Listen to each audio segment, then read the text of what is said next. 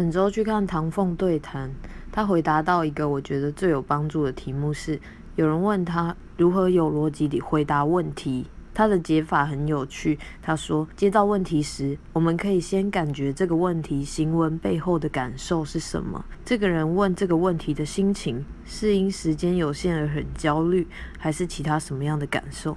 了解了感受之后，他会以自身经验经历那样感受时心理状态的决策方式来给对方答复。例如，当他时间不足时，他会采取妥协品质的方式来确保如期完成。此外，他也建议反过来在提问时，除了揭露感受，为了引导答题者能有效回答，也要说明事实的部分。例如，同一个问题在我是一名田野调查学者，请问要怎么问问题比较好呢？